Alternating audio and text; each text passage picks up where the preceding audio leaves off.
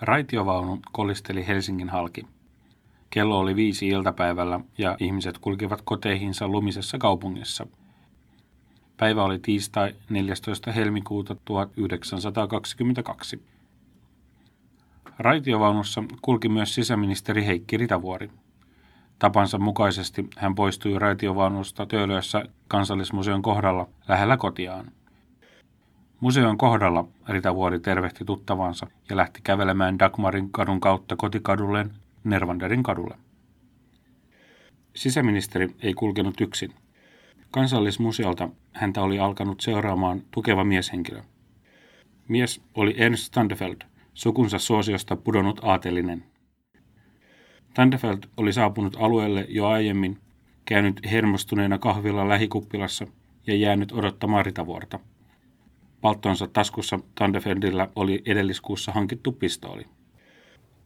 Kun Ritavuori pääsi kotiovelleen Nervanderikatu 11, Tandefeld siirtyi hänen luokseen, otti taskustaan pistoolin ja ampui sillä neljä laukausta. Niistä ensimmäinen oli vahinkolaukaus, joka osui ampujaa itseään reiteen. Sen jälkeen Tandefeld käänsi pistoolinsa kohti Ritavuorta ja painoi liipasimesta kolmesti. Vakavasti haavoittunut Ritavuori lyhistyi maahan selälleen. Teolla oli useita silminnäkijöitä. Lähimpänä olevista osa hakeutui Ritavuoren luo, joku hieman kauempaa huudahti, sisäministeri. Eräs paikalla olija lähti seuraamaan Tandefelttia, joka yritti paeta paikalta talon rappukäytävän ja sisäpihan kautta. Pihalle johtava takaovi oli kuitenkin lukossa. Pakomatkaa hidasti myös reiteen osunut vahinkolaukaus. Tandefelt otettiin kiinni murhapaikalla ja hänet luovutettiin paikalle saapuneelle poliisipartiolle. Ministeri kiidätettiin läheisellä autolla kirurgiseen sairaalaan, mutta turhaan. Mitään ei enää ollut tehtävissä. Kaksi luotia oli lävistänyt vasemman keuhkon ja kolmas sydämen. Sisäministeri, aviomies ja kolmen lapsen isä Heikki Ritavuori oli kuollut luoteihin välittömästi. Tervetuloa historian nurkkapöytään. Minä olen Heikki Laurila. Ja minä olen Ilkka Hemmilä. Heikki Ritavuoren murha on jäänyt Suomen historiaan ainoana tapauksena, jossa istuva ministeri on murhattu kesken virantoimituksen. Tässä reportaasijaksossa paneudumme siihen, millaisessa ilmapiirissä neljä surmanluotia ammuttiin, miten murhaa käsiteltiin ja mitä annettavaa tapauksella on nykypäivälle. Jakson toteuttamiseen on osallistunut Turun yliopiston poliittisen historian professori Vesa Vares, jonka haastattelu avaa ajankuvaa vasta itsenäistyneestä Suomesta.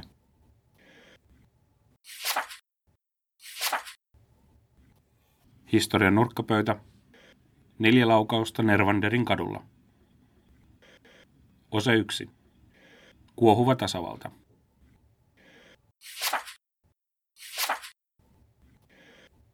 Heikki Ritavuoren kuolema ei ole pelkästään yhden poliitikon ja hänen murhaajansa tarina. Ritavuoren kohtalo kytkeytyy kiinteästi oman aikansa Suomeen, sen poliittiseen epävarmuuteen, vastakkainasetteluihin ja tulehtuneeseen mediailmapiiriin. Suomen tilanne vuorostaan liittyi muun Euroopan tilanteeseen.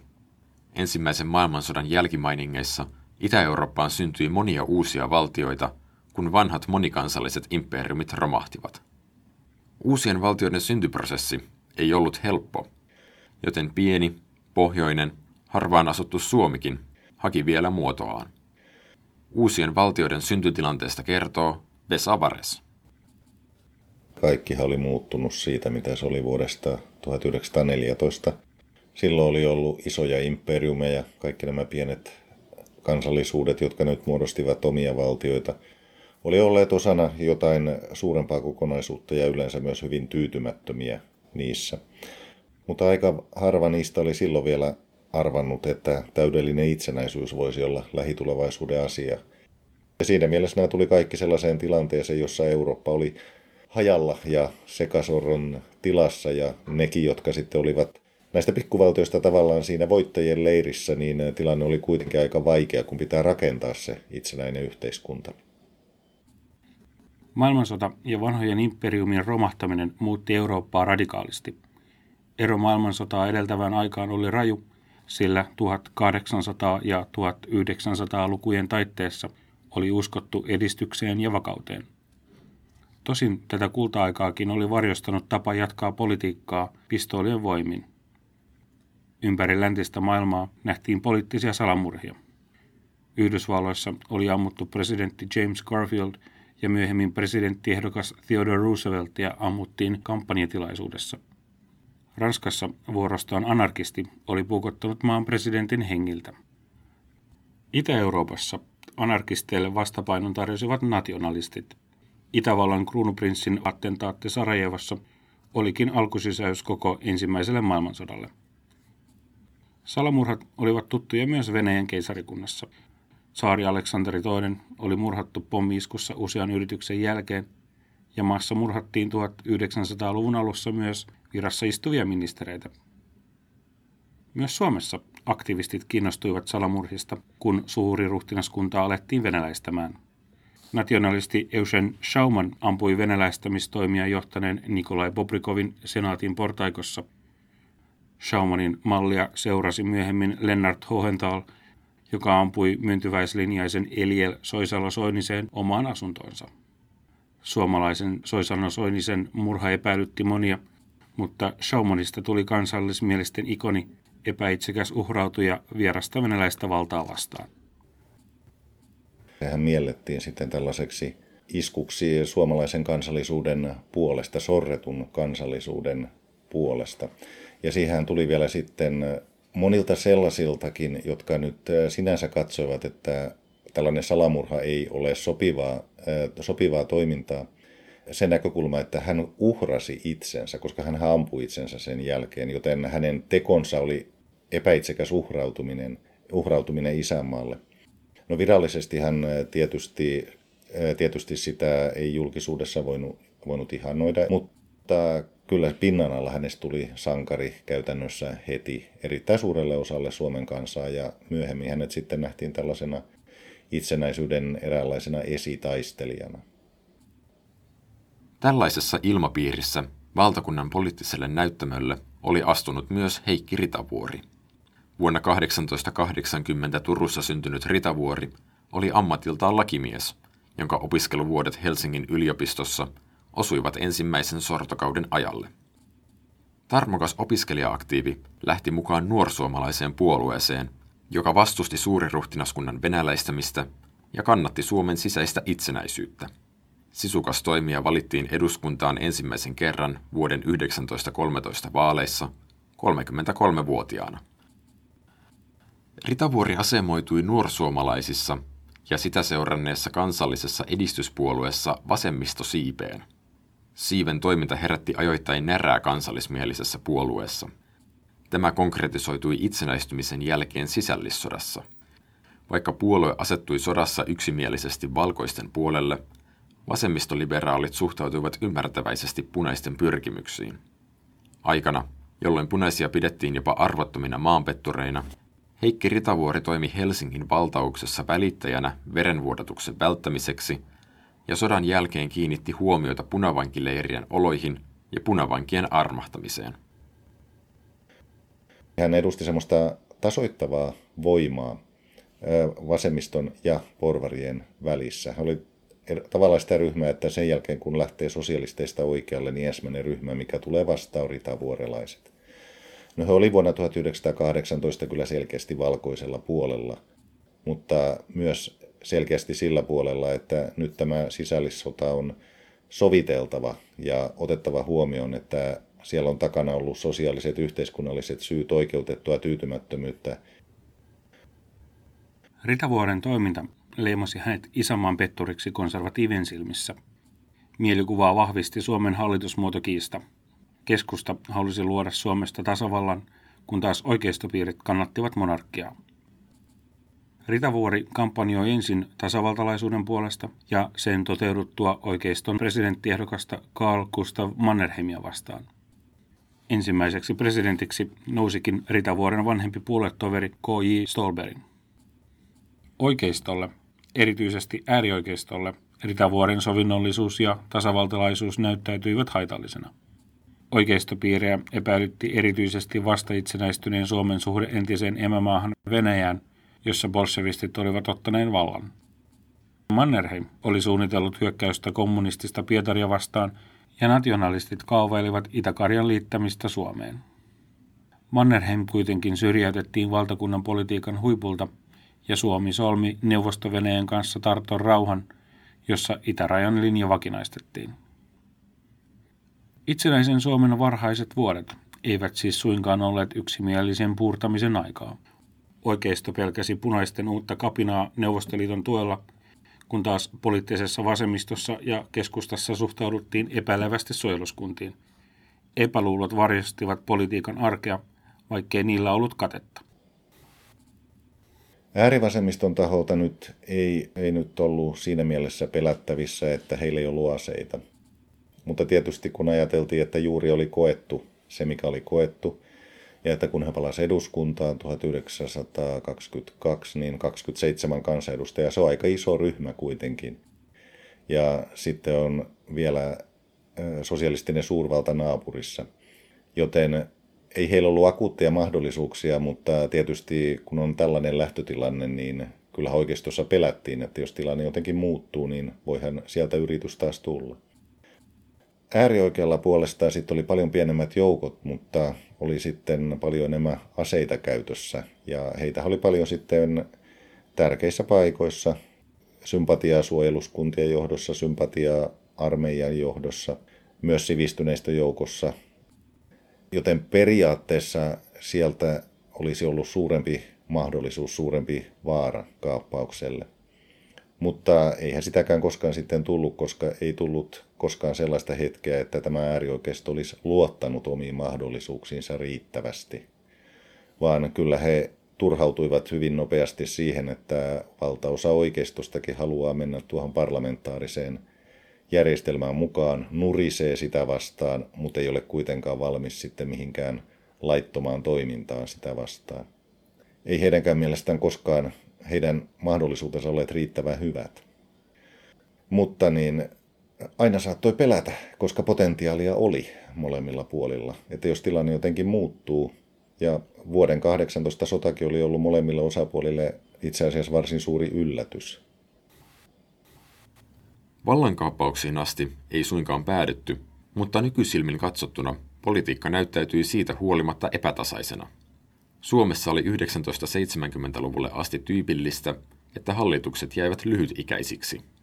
Monet hallituksista olivat vähemmistöhallituksia, joiden vaihtaminen ja vaatiminen vaihtoon erimielisyyksien takia olivat politiikan arkipäivää. Kun Ritavuori nousi ensimmäistä kertaa maan sisäministeriksi puoluetoverinsa Juho Vennolan hallitukseen elokuussa 1919, hän oli itsenäisessä Suomessa kyseisen toimen viides viranhaltija – Pesti kesti vain seuraavan toukokuuhun, jolloin koitti uuden hallituksen vuoro. Senkin tie jäi lyhytikäiseksi. Niinpä Juho Vennolan johdolla muodostettiin uusi hallitus huhtikuussa 1921 ja Ritavuori lähti siihenkin mukaan, jälleen kerran sisäministeriksi. Toimeen, jossa hänet tultaisiin murhaamaan kymmenen kuukauden päästä.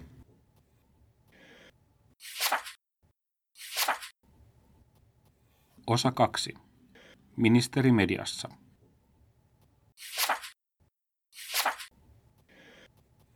Kun Vennolan toinen hallitus astui virkaansa, Suomi oli kaukana siitä kokonaisuudesta, jota nyt pidetään itsestään selvänä. Ahvenanmaan kuuluminen Suomelle ratkesi vasta kyseisen hallituksen aikana kansainliitossa. Kuohuntaa esiintyi myös maan itärajalla. Syksyllä 21 Itä-Karjalassa alkoi kansannousu, jossa karjalaiset pyrkivät irrottamaan Itä-Karjalan neuvostovenäjästä. Suomessa poliittinen oikeisto innostui kansannoususta ja halusi tarjota kapinalliselle valtiollista apua. Maan hallitus ei kuitenkaan asiaan suostunut. Vuotta aiemmin Tarton rauhansopimuksessa Suomi oli nimenomaan luopunut aluevaatimuksistaan Karjalassa ja saanut vaihdossa toisen käsivarren, Petsamon. Hallitus halusi kunnioittaa tätä sopimusta ja välttää ärsyttämästä suurta itänaapuria. Näin ollen kansannousu ei saanut Suomesta virallista tukea. Oikeistopiireissä Itä-Karjalan kansannousu näyttäytyi mahdollisuutena hyvittää häpeä rauhaksi koettu Tarton sopimus. Niinpä rajan yli lähti karjalaisten tueksi suomalaisia vapaaehtoisia, Kapinan onnistumismahdollisuudet suurta neuvostovaltaa vastaan olivat kuitenkin heikot, ja kun tammikuussa 1922 kansannousu alkoi näyttää hävityltä, vapaaehtoisavusta syntyi Suomessa sisäpoliittinen kiista. Oikeistolehdissä alkoi esiintyä väitteitä, että kommunistisympatioistaan syytetty ministeri Ritavuori olisi vaikeuttanut humanitaarisen avun toimituksia Itä-Karjalan tai vanginnut Suomeen palaavia taistelijoita. Näiden syytösten säästämänä alettiin lehdissä vaatia Ritavuoren eroa. Syytökset esitettiin varsin suorasukaisen sävyyn, sillä johtava sanomalehdistö oli tuona aikana poliittisesti sitoutunut. Esimerkiksi Helsingin Sanomat kannatti edistyspuoluetta, Uusi Suomi kokoomusta ja Hufvudstadsbladet RKPtä. Lehdistön tavoitteena ei ollut niinkään neutraali tiedonvälitys kuin oman puolueen kannattajakunnan yhdistäminen. Ajankohtaisia tapahtumia ja puheita kommentoitiin omista näkökulmista. Näitä lehtiä perustettiin todella paljon ja ne, suuri osa niistä oli aika pieniä, mutta käytäntö oli, että jokaisessa vaalipiirissä, jokaisella puolueella oli oma äänen kannattaja. Melkein kaikkialla. No ei esimerkiksi Savossa voinut perustaa ruotsinkielistä lehteä ja niin edelleen. Mutta kuitenkin muodostui tällaiset omille puolueille tietyt karsinat ja sitten oli tavalla, tavalla semmoinen lähtökohta, että lähtökohta, että ei näitä toisten puolueiden lehtiä kannata lukeakaan, koska niissähän vaan valehdellaan ja vääristellään. Eli kun nyt puhutaan näistä kuplista, niin kyllä ne kuplat oli olemassa ihan tuonnakin aikana ja sitten se someraivo puolestaan sitten käytiin näiden lehtien kesken. Loppupeleissä aina tiedettiin se, että median tehtävä, näiden omien äänenkannattajien tehtävä on lähinnä pitää sitä omaa joukkoa koossa ja kompromissit sitten rakennetaan käytännön poliitikkojen kesken siellä eduskunnassa. Kupla-ajattelua pahensi entisestään se, että lehdistö jakaantui ryhmiin paitsi puolueittain, myös alueittain. Suomessa ei ollut tuolloin vielä valtakunnallista mediaa, ei sen pahemmin nettiä, televisiota, radiota kuin valtakunnallista uutislehteäkään. Yleisradio aloitti toimintansa vasta 1926 ja sen radiolähetykset kattoivat koko valtakunnan kahta vuotta myöhemmin. Puoluesidonnaiset julkaisut syyttivät kilpailevia lehtiä ja puolueita milloin mistäkin. Jakautuneessa maassa vailla yhteistä, neutraalia mediaa keskusteluilmapiiri osasi olla hyvinkin tulehtunut. No kyllähän se usein oli aika tulehtunut, eli ymmärrettiin väärin suunnilleen kaikki, mikä voidaan ymmärtää väärin ja useimmiten tahallisesti toisten tekemisistä. Eli ei siinä, ei siinä kauhean paljon kannattanut olla kompromissihenkinen, koska ne lehdet olivat osa sitä poliittista taistelua ja miellettiin, että ne nimenomaan ovat osa sitä poliittista taistelua. Mutta painotan kuitenkin, kuitenkin sitä, että nämä käytännön poliitikot ei välttämättä aina ottaneet niin kauhean tosissaan sitä, että mitä heidän lehtensä kirjoitti, koska se lehden tehtävä oli koota se oma joukko, tukea sen oman puolueen politiikkaa, varmistaa se menestys vaaleissa. Toki silloinkin monet tuskailivat sitä, että tämä lehdistökeskustelu estää suorastaan asiallista politiikkaa. Tällainen julkinen keskusteluilmapiiri edisti negatiivisen maineen kasautumista sisäministerin niskaan – Ritavuoren asema heikkeni entisestään, kun 27. päivä tammikuuta uutisoitiin kahdesta Ritavuoren kannalta hankalasta aiheesta. Ensinnäkin kerrottiin aikeista uudelleen järjestää etsivä keskuspoliisi nykyisen suojelupoliisin edeltäjä. Sisäministeri asetti komitean arvioimaan keskuspoliisin tehtäviä ja sen toiminnan vakinaistamista. Oikeistolehdet kuitenkin olettivat pahinta ja epäilevät vasemmistosympatioistaan tunnetun Ritavuoren romuttavan etsivän keskuspoliisin. EK oli oikeistolle tärkeä, sillä se jäljitti kumouksellisia kommunisteja. Samana päivänä uutisoitiin myös eräiden kommunistijohtajien pidättämisestä. Pidätettyjen puoluetoverit tapasivat sisäministerin ja penäsivät perusteita toimintansa rajoittamiselle – Tapaamisen jälkeen oikeistolehdissä väitettiin, että Ritavuori olisi neuvonut kommunisteja kiertämään lakeja toimintansa järjestämiseksi. Syytökset kerrannut Iltalehti ihmetteli, milloin porvarellisen väestön mitta täyttyy ministerin toimintaa seuratessa. Hufvudstadsbladet lisäsi vettä myllyyn väittämällä, että toimensa jättänyt Helsingin poliisimestari erosi protestina Ritavuoren toimille. Poliisimestari itse kiisti väitteen, mikä ei kuitenkaan estänyt huhujen leviämistä. Kaikki kolme mediakohua olivat tilanteita, joissa poliittisesta vastustajasta haluttiin olettaa pahinta vahvistamattomien tietojen perusteella. Kun Ritavuori, hänen puoluetoverinsa tai heitä tukevat lehdet ottivat tapauksiin kantaa, vastaukset sivutettiin ja osallisia syytettiin paitsi hämäräperäisestä toiminnasta, myös puutteellisesta viestinnästä. Mediakeskustelussa olennaista ei ollut se, miten asiat olivat, vaan miten niiden nähtiin olevan. Itä-Karjalaan etsivään keskuspoliisiin ja kommunistien pidätykseen liittyvien huhujen vuoksi oikeistolehdet vaativat suoraan ministerin eroa. Lehdissä uumoiltiin jopa sillä, että tuohtuneet kansalaiset saattaisivat tavalla tai toisella ryhtyä omavaltaisiin toimiin ministerin syrjäyttämiseksi. 12. helmikuuta, vain kaksi päivää ennen Ritavuoren murhaa, Huvudstadsbladetin turkulainen sisarlehti Opu Underrättelser pohti, tutuin sanankääntein, milloin kärsivällisen kansan mitta täyttyy Ritavuoren eroa odotellessa. Lehdet vihjailivat myös sillä, etteivät kansalaiset muualla Euroopassa olisi yhtä kärsivällisiä vastaavassa tilanteessa. Jos ajatellaan sen ajan Eurooppaa, niin Saksassahan oli vastaavia tapauksia. Liberaalisia poliitikkoja joutui salamurhan uhriksi hyvin, hyvin näkyviä, kuten Raatenau ja Erzberger esimerkiksi. Tosiaan, että väkivallasta oli jotenkin tullut normaalimpaa. Kärkkäitä uutisia Ritavuoren toiminnasta luki myös Ernst Standefeld. Hän oli ruotsinkielisen aatelissuvun musta lammas, joka oli kariutuneiden opintojensa jälkeen päätynyt elättämään itsensä sekalaisen liiketoiminnan avulla. Tandefeld oli tulenpalava nationalisti ja uhkarohkea yllätyshullu. 1900-luvun alun sortovuodet tekivät hänestä oikeistoaktivistin, ja Tandefeld olisi halunnut murhata kenraalikuvernööri Bobrikovin jo keväällä 1902.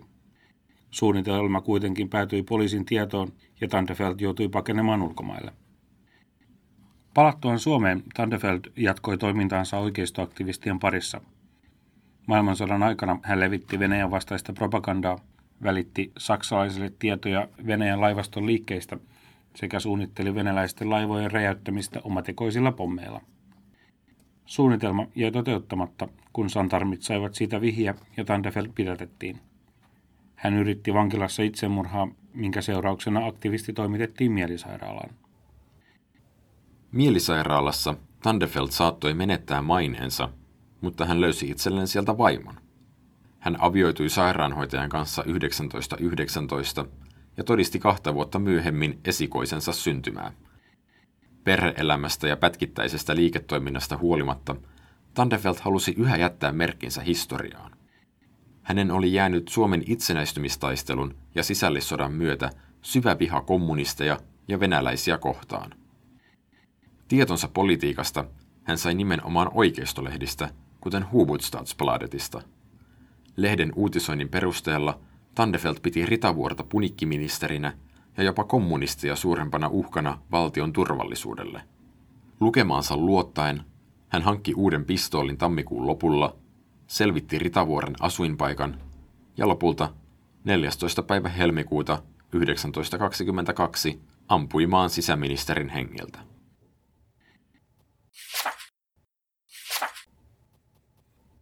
Osa kolme. Vastuu murhasta.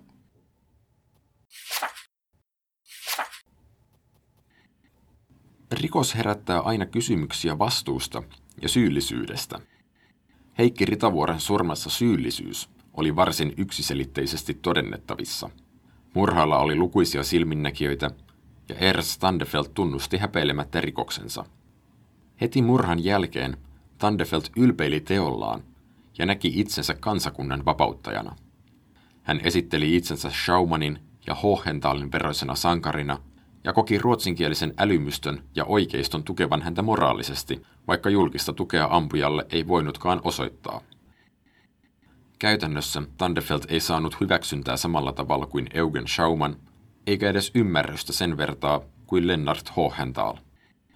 Niin kansalaiset, poliitikot kuin toimittajat tuomitsivat murhan suorin sanankääntein. Ritavuoren murhaa käsiteltiin kaikissa kolmessa oikeusasteessa 15 kuukautta. Raastovan oikeus tuomitsi Dandefeldin murhasta elinkautiseen vankeusrangaistukseen ja hovioikeus säilytti tuomion. Puolustuksen näkökannat murhaajan mielenvikaisuudesta eivät vakuuttaneet oikeusistuimia, sillä syytetty oli itse kertonut tehneensä murhan pitkän harkinnan ja suunnittelun jälkeen. Korkein oikeus kuitenkin myöntyi mielentilatutkimukseen, jossa rikkonaisen taustan ja vajavaisen keskittymiskyvyn perusteella Tandefeldin todettiin olevan, jos ei mielisaras, niin ei myöskään psyykkisesti tasapainoinen. Lausunnon perusteella korkein oikeus lyhensi tuomion 12 vuoteen. Käsitystä Tandefeldin syyntakeisuudesta ei puitu vain sairaaloissa tai oikeussaleissa, vaan myös lehdistössä. Murhaaja kertoi saaneensa teolle motiivi lehtikirjoittelusta, joten mediat pyrkivät tekemään pesäeroa Tandefeltiin. Lehdet korostivatkin syytetyn henkistä epävakautta ja mielisairaalavuosia. Murhaajasta tuli yksinäinen susi – jota ei Uuden Suomen tai Iltalehden mielestä ollut mitään syytä liittää muuhun oikeistoon. Hufvudstadsbladet pohti aluksi jopa sitä, että voiko sukunsa suosiosta pudonnutta Tandefelttiä yhdistää edes suomenruotsalaisiin. Sankariksi Tandefeldistä ei yksinkertaisesti ollut. Ei kyllä, tai hän oli kuitenkin aika mahdoton myöskään oikeiston sankariksi. Ja siinä mielessä, että hän oli No hänen, hänen uhrinsa ei ollut mikään Bobrikov, josta oli helppo tehdä sitten tällainen koko Suomen vihollinen ja tällainen, tällainen hirveä myyttinen, myyttinen paholaishahmo. Oikealla ja jopa, jopa äärioikealla arvelutti se, että suomalainen ministeri, oman maan ministeri ammutaan. Ja sitten Tandefeld oli taustaltaan ruotsinkielinen, henkisesti häiriintynyt, niin – ei hänestä oikein ollut tällaiseksi suureksi sankariksi. Eihän siinä ollut sitä marttyyriuttakaan, niin kuin Showmanilla oli, koska hän ei ollut uhrannut omaa, omaa henkeään. Iltalehti tuomitsi surman katalaksi murhatyöksi, mutta ei katsonut sen edustavan niinkään valtiollista rikosta kuin epänormaaliksi leimatun yksilön syyntakeetonta toimintaa. Samalla logiikalla lehti ei pitänyt itseään syyllisenä tai innoittajana murhaan – Julkaisu kiisti osallistuneensa mahdolliseen poliittiseen kiihottamiseen tai käyneensä käsiksi yksittäisiin henkilöihin, vaan yksinkertaisesti ilmoitti kritisoineensa hallituksen politiikkaa asiallisin huolin ja keinoin. Vasemmiston ja keskustan lehdistö ei tähän näkemykseen yhtynyt. Edistyspuolueen äänenkannattaja Helsingin Sanomat otti vahvasti kantaa mediajulkisuuden luonteeseen – Lehden pääkirjoitus nosti Tandefeltin rinnalle syyllisiksi oikeistolehtien kirjoittelun. Helsingin Sanomien mielestä puoluevihaan yllyttäminen oli myrkyttänyt valtiollisen elämän ja näin mahdollistanut poliittisen murhan. Seuraavana päivänä Uusi Suomi ja Hufvudstadsbladet vastasivat kritiikkiin. Lehdet linjasivat yhä, ettei muuta oikeistoa voisi niputtaa ja syyllistää Tandefeltin teon johdosta. Murhan oikeuskäsittelyn aikaan edistyspuolue julkaisi vielä pamfletin, jossa käsiteltiin Itä-Karjalaan, valtiolliseen poliisiin ja kommunistien tapaamiseen liittyvät epäselvyydet. Ne käsiteltyään Lehtinen päätyi toteamaan, että julkisen sanan väärinkäyttö ja kiihotus olivat syynä murhaan. Syytös ei enää tässä vaiheessa saanut osakseen erityistä huomiota. Pikemminkin se jatkoi Ritavuoren saattamista pyhimyksen asemaan mikä oli alkanut heti murhan myötä ja jatkui hänen hautajaisissaan 21. helmikuuta.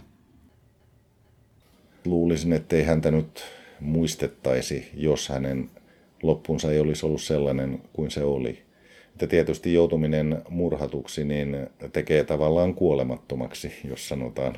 Tämä, mikä tietysti kuulostaa sekä paradoksaaliselta että jopa vähän kyyniseltä, mutta kuinka moni muistaa jonkun muun ministerin siitä hallituksesta? Murha ei kuitenkaan ollut aivan loppuun käsitelty. Kuten nykyäänkin järkyttävä uutistapahtuma sai spekulaatiot ja huhut liikkeelle. Niitä synnytti esimerkiksi eräs mies, joka parturissa käydessään puhui vain tunteja ennen murhaa Ritavuoren lähestyvästä kuolemasta. Asiakas jäljitettiin mielisairaalaan, joten tutkimussuunta ei tuottanut tulosta. Salaliittoteoriat saivat uutta nostetta marraskuussa 1927, jolloin Tandefeld väitti saaneensa apua murhan suorittamiseen. Hanke oli lähtenyt liikkeelle, kun Tandefeld ehdotti apteekkari Oskar Janssonille presidentti Stolberin murhaamista. Epäröivä Jansson ohjasi Tandefeldin kuitenkin tapaamaan kenraalimajori Paul von Gerhiä, entistä suojeluskuntaupseeria. Von Geri oli tullut erotetuksi kohun saattelemana kesäkuussa 1921 Ritavuoren aloitettua uudelleen sisäministerinä. Miesten vaikutuksesta murhan kohde vaihtui Stolberista Ritavuoreen. Myöhemmin Tandefeld nimesi vielä yhden avustajan, tehtailija Selim Kollianderin, joka auttoi tunnistamaan Ritavuoren töölössä. Tandefeldin tunnustus käynnisti tietysti uudet tutkinnat. Hän oli osannut kuvailla von Gerihin kotia yksityiskohtaisesti. Lisäksi Jansson yhdistettiin kahvilaan, jossa Tandefeld oli juuri ennen murhaa vierailut. Väitteen mukaan miehet kävivät siellä yhdessä – kaikki Tandefeldin nimeämät henkilöt kielsivät osallisuutensa murhaan. Jansson totesi olevansa kahvilan vakioasiakas ja von Gerich arveli Tandefeldin vierailleen hänen luonaan suojeluskunta-asioissa. Sitovat todisteet salaliitosta jäivät uupumaan ja tutkimukset päätettiin lopettaa huhtikuussa 1930. Osittain rikostutkintaa hankaloitti käytettävissä olleiden tekniikoiden rajallisuus. Kyllähän monet sellaiset rikostutkimuksen tekniset innovaatiot tulee myöhemmin tai sitten, ne, tai sitten niitä ruvetaan soveltamaan myöhemmin. Että kyllä se 1920-luvulla on vielä aika pitkälti lapsen kengissä. Se oli tosi aika kehittymätöntä rikospaikkatutkimusta. Ei, ei juurikaan vielä osattu tehdä. Tuntuu, että vasta siinä 30-luvulla tulee monet tällaiset innovaatiot aseiden tutkimisesta, sormenjäljistä ja kaikista tällaisista asioista, joita me pidetään nyt sitten poliisisarjojen osalta ihan itsestään selvinä. Ernst Standefeld jäi yksin syylliseksi. Hänen asemansa ei helpottanut se, että hän jatkoi uhua poliitikkoja kohtaan. Hänet siirrettiin vankilasta Nikkilän mielisairaalaan Siposeen, syynä uhkailut Ritavuoren puoluetovereita Vennolaa ja Stolperia kohtaan. Tandefeld kuoli Nikkilässä keväällä 1948 vaan kuoliko totuus murhasta Tandefeltin myötä? Hyvän salaliittoteorian tapaan murhan taustalta on löydettävissä mieltä kutkuttavia yksityiskohtia. Paul von Gerichin selitys Tandefeltin suojeluskuntakytköksestä ei ole vesitiivis, sillä Tandefeld ei koskaan kuulunut suojeluskuntiin. Entä miksi ei Ritavuoren kanssa vastakkain asetettu etsivä keskuspoliisi tutkinut murhaa, vaikka valtiollinen rikos olisi ehkä kuulunut ennemmin sen kontolle kuin Helsingin rikospoliisille? Ja loppuivatko uudet tutkimukset laihojen tulosten vai Lapuan liikkeen nousun vuoksi? Toisaalta myös yksinkertaisella selityksellä, jonka mukaan Tandefeld toimii yksin, on oma vetovoimansa. Tandefeld ei vakuuta tasapainoisena todistajana ainakaan Vesavaresta. No ei, ei hän tunnu kauhean luotettavalta todistajalta, sanotaan vaikka näin. Kyllä Tandefeltilla lienee joitain kontakteja ollut, ollut mutta niin, vaikka tietysti salamurhathan on aina olleet kauhean suosittuja siinä mielessä, että niihin keksitään jos mitä salaliittoja taakse, niin en, en muista, että kuitenkaan kukaan olisi oikein löytänyt sellaista mitä tämmöistä laajempaa yhteiskunnallisesti merkittävää kontaktia, mitä, hänellä, mitä hänellä, hänellä olisi ollut. Ja poliittisen keskustalehdissä, Ritavuoren oman puolueen lehdissä, niin sielläkin sitten yleensä puhuttiin siitä, että tämä oikeistolehtien kirjoittelu oli ollut niin kiihottavaa ja hävytöntä, että se oli sitten saanut aikaan tämmöisen häirintyneen henkilön menettämään malttinsa ja luulemaan, että tekee isämaallisen teon, kun poistaa tämän kauhean punaisen sisäministerin maan päältä. Mutta kyllä siinä tietysti erittäin oleellista oli se, että oli luotu semmoinen ilmapiiri, jossa Tandefeltin kaltainen henkilö saattoi, saattoi vakuuttua siitä, että hän tosiaan tekee nyt isänmaallisen teon, jos hän, jos hän nyt murhaa näin kauhean epäisänmaallisen ihmisen kuin millaisena, millainen Ritavori monien mielestä oli.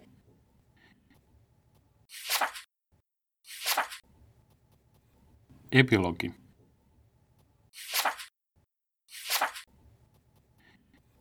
Heikki Ritavuoren murhaa ympäröi runsas lehtikirjoittelu. Jos murha tapahtuisi nyt, sitä määriteltäisiin varmasti vihapuheen tai mediakuplan kaltaisilla käsitteillä. Itsenäisen Suomen ensimmäinen ja onneksi myös viimeinen ministerimurha kuitenkin paljastaa, ettei informaatiokuplia voi selittää pelkästään uudella teknologialla. Ihmiset pitäytyvät samanmielisessä seurassa ihan omin avuin. Lehdistö ehkä ennemminkin vahvisti Tandefeldin aggressiivista isämaallisuutta kuin suoraan synnytti sen. Lehdistön roolia ei kuitenkaan ole syytä aliarvioida. Käytettävissä olevia tietolähteitä oli vähemmän, joten suurin osa lukijoista joutui tyytymään lehdistön kirjoituksiin. Mutta mitä Ritavuoren murhasta voisi oppia? Tapausta on helppo pitää varoituksena vihapuheen ja kuplautumisen vaaroista ja siitä, mihin ne voivat pahimmillaan johtaa. Analogiassa 1920-luvun ja nykypäivän välillä on kuitenkin ongelmansa. Vaikka historia näyttää aina välillä toistavan itseään, ovat historialliset tapahtumat silti aina ainutkertaisia. Tähän kytkeytyykin median rooliin liittyvä kiista Ritavuoren murhassa. Eli se, halutaanko hänet nähdä yhden mielisairaan miehen vai ehkä laajemmin ympäröivän yhteiskunnan ja siellä liikkuvien käsitysten uhrina.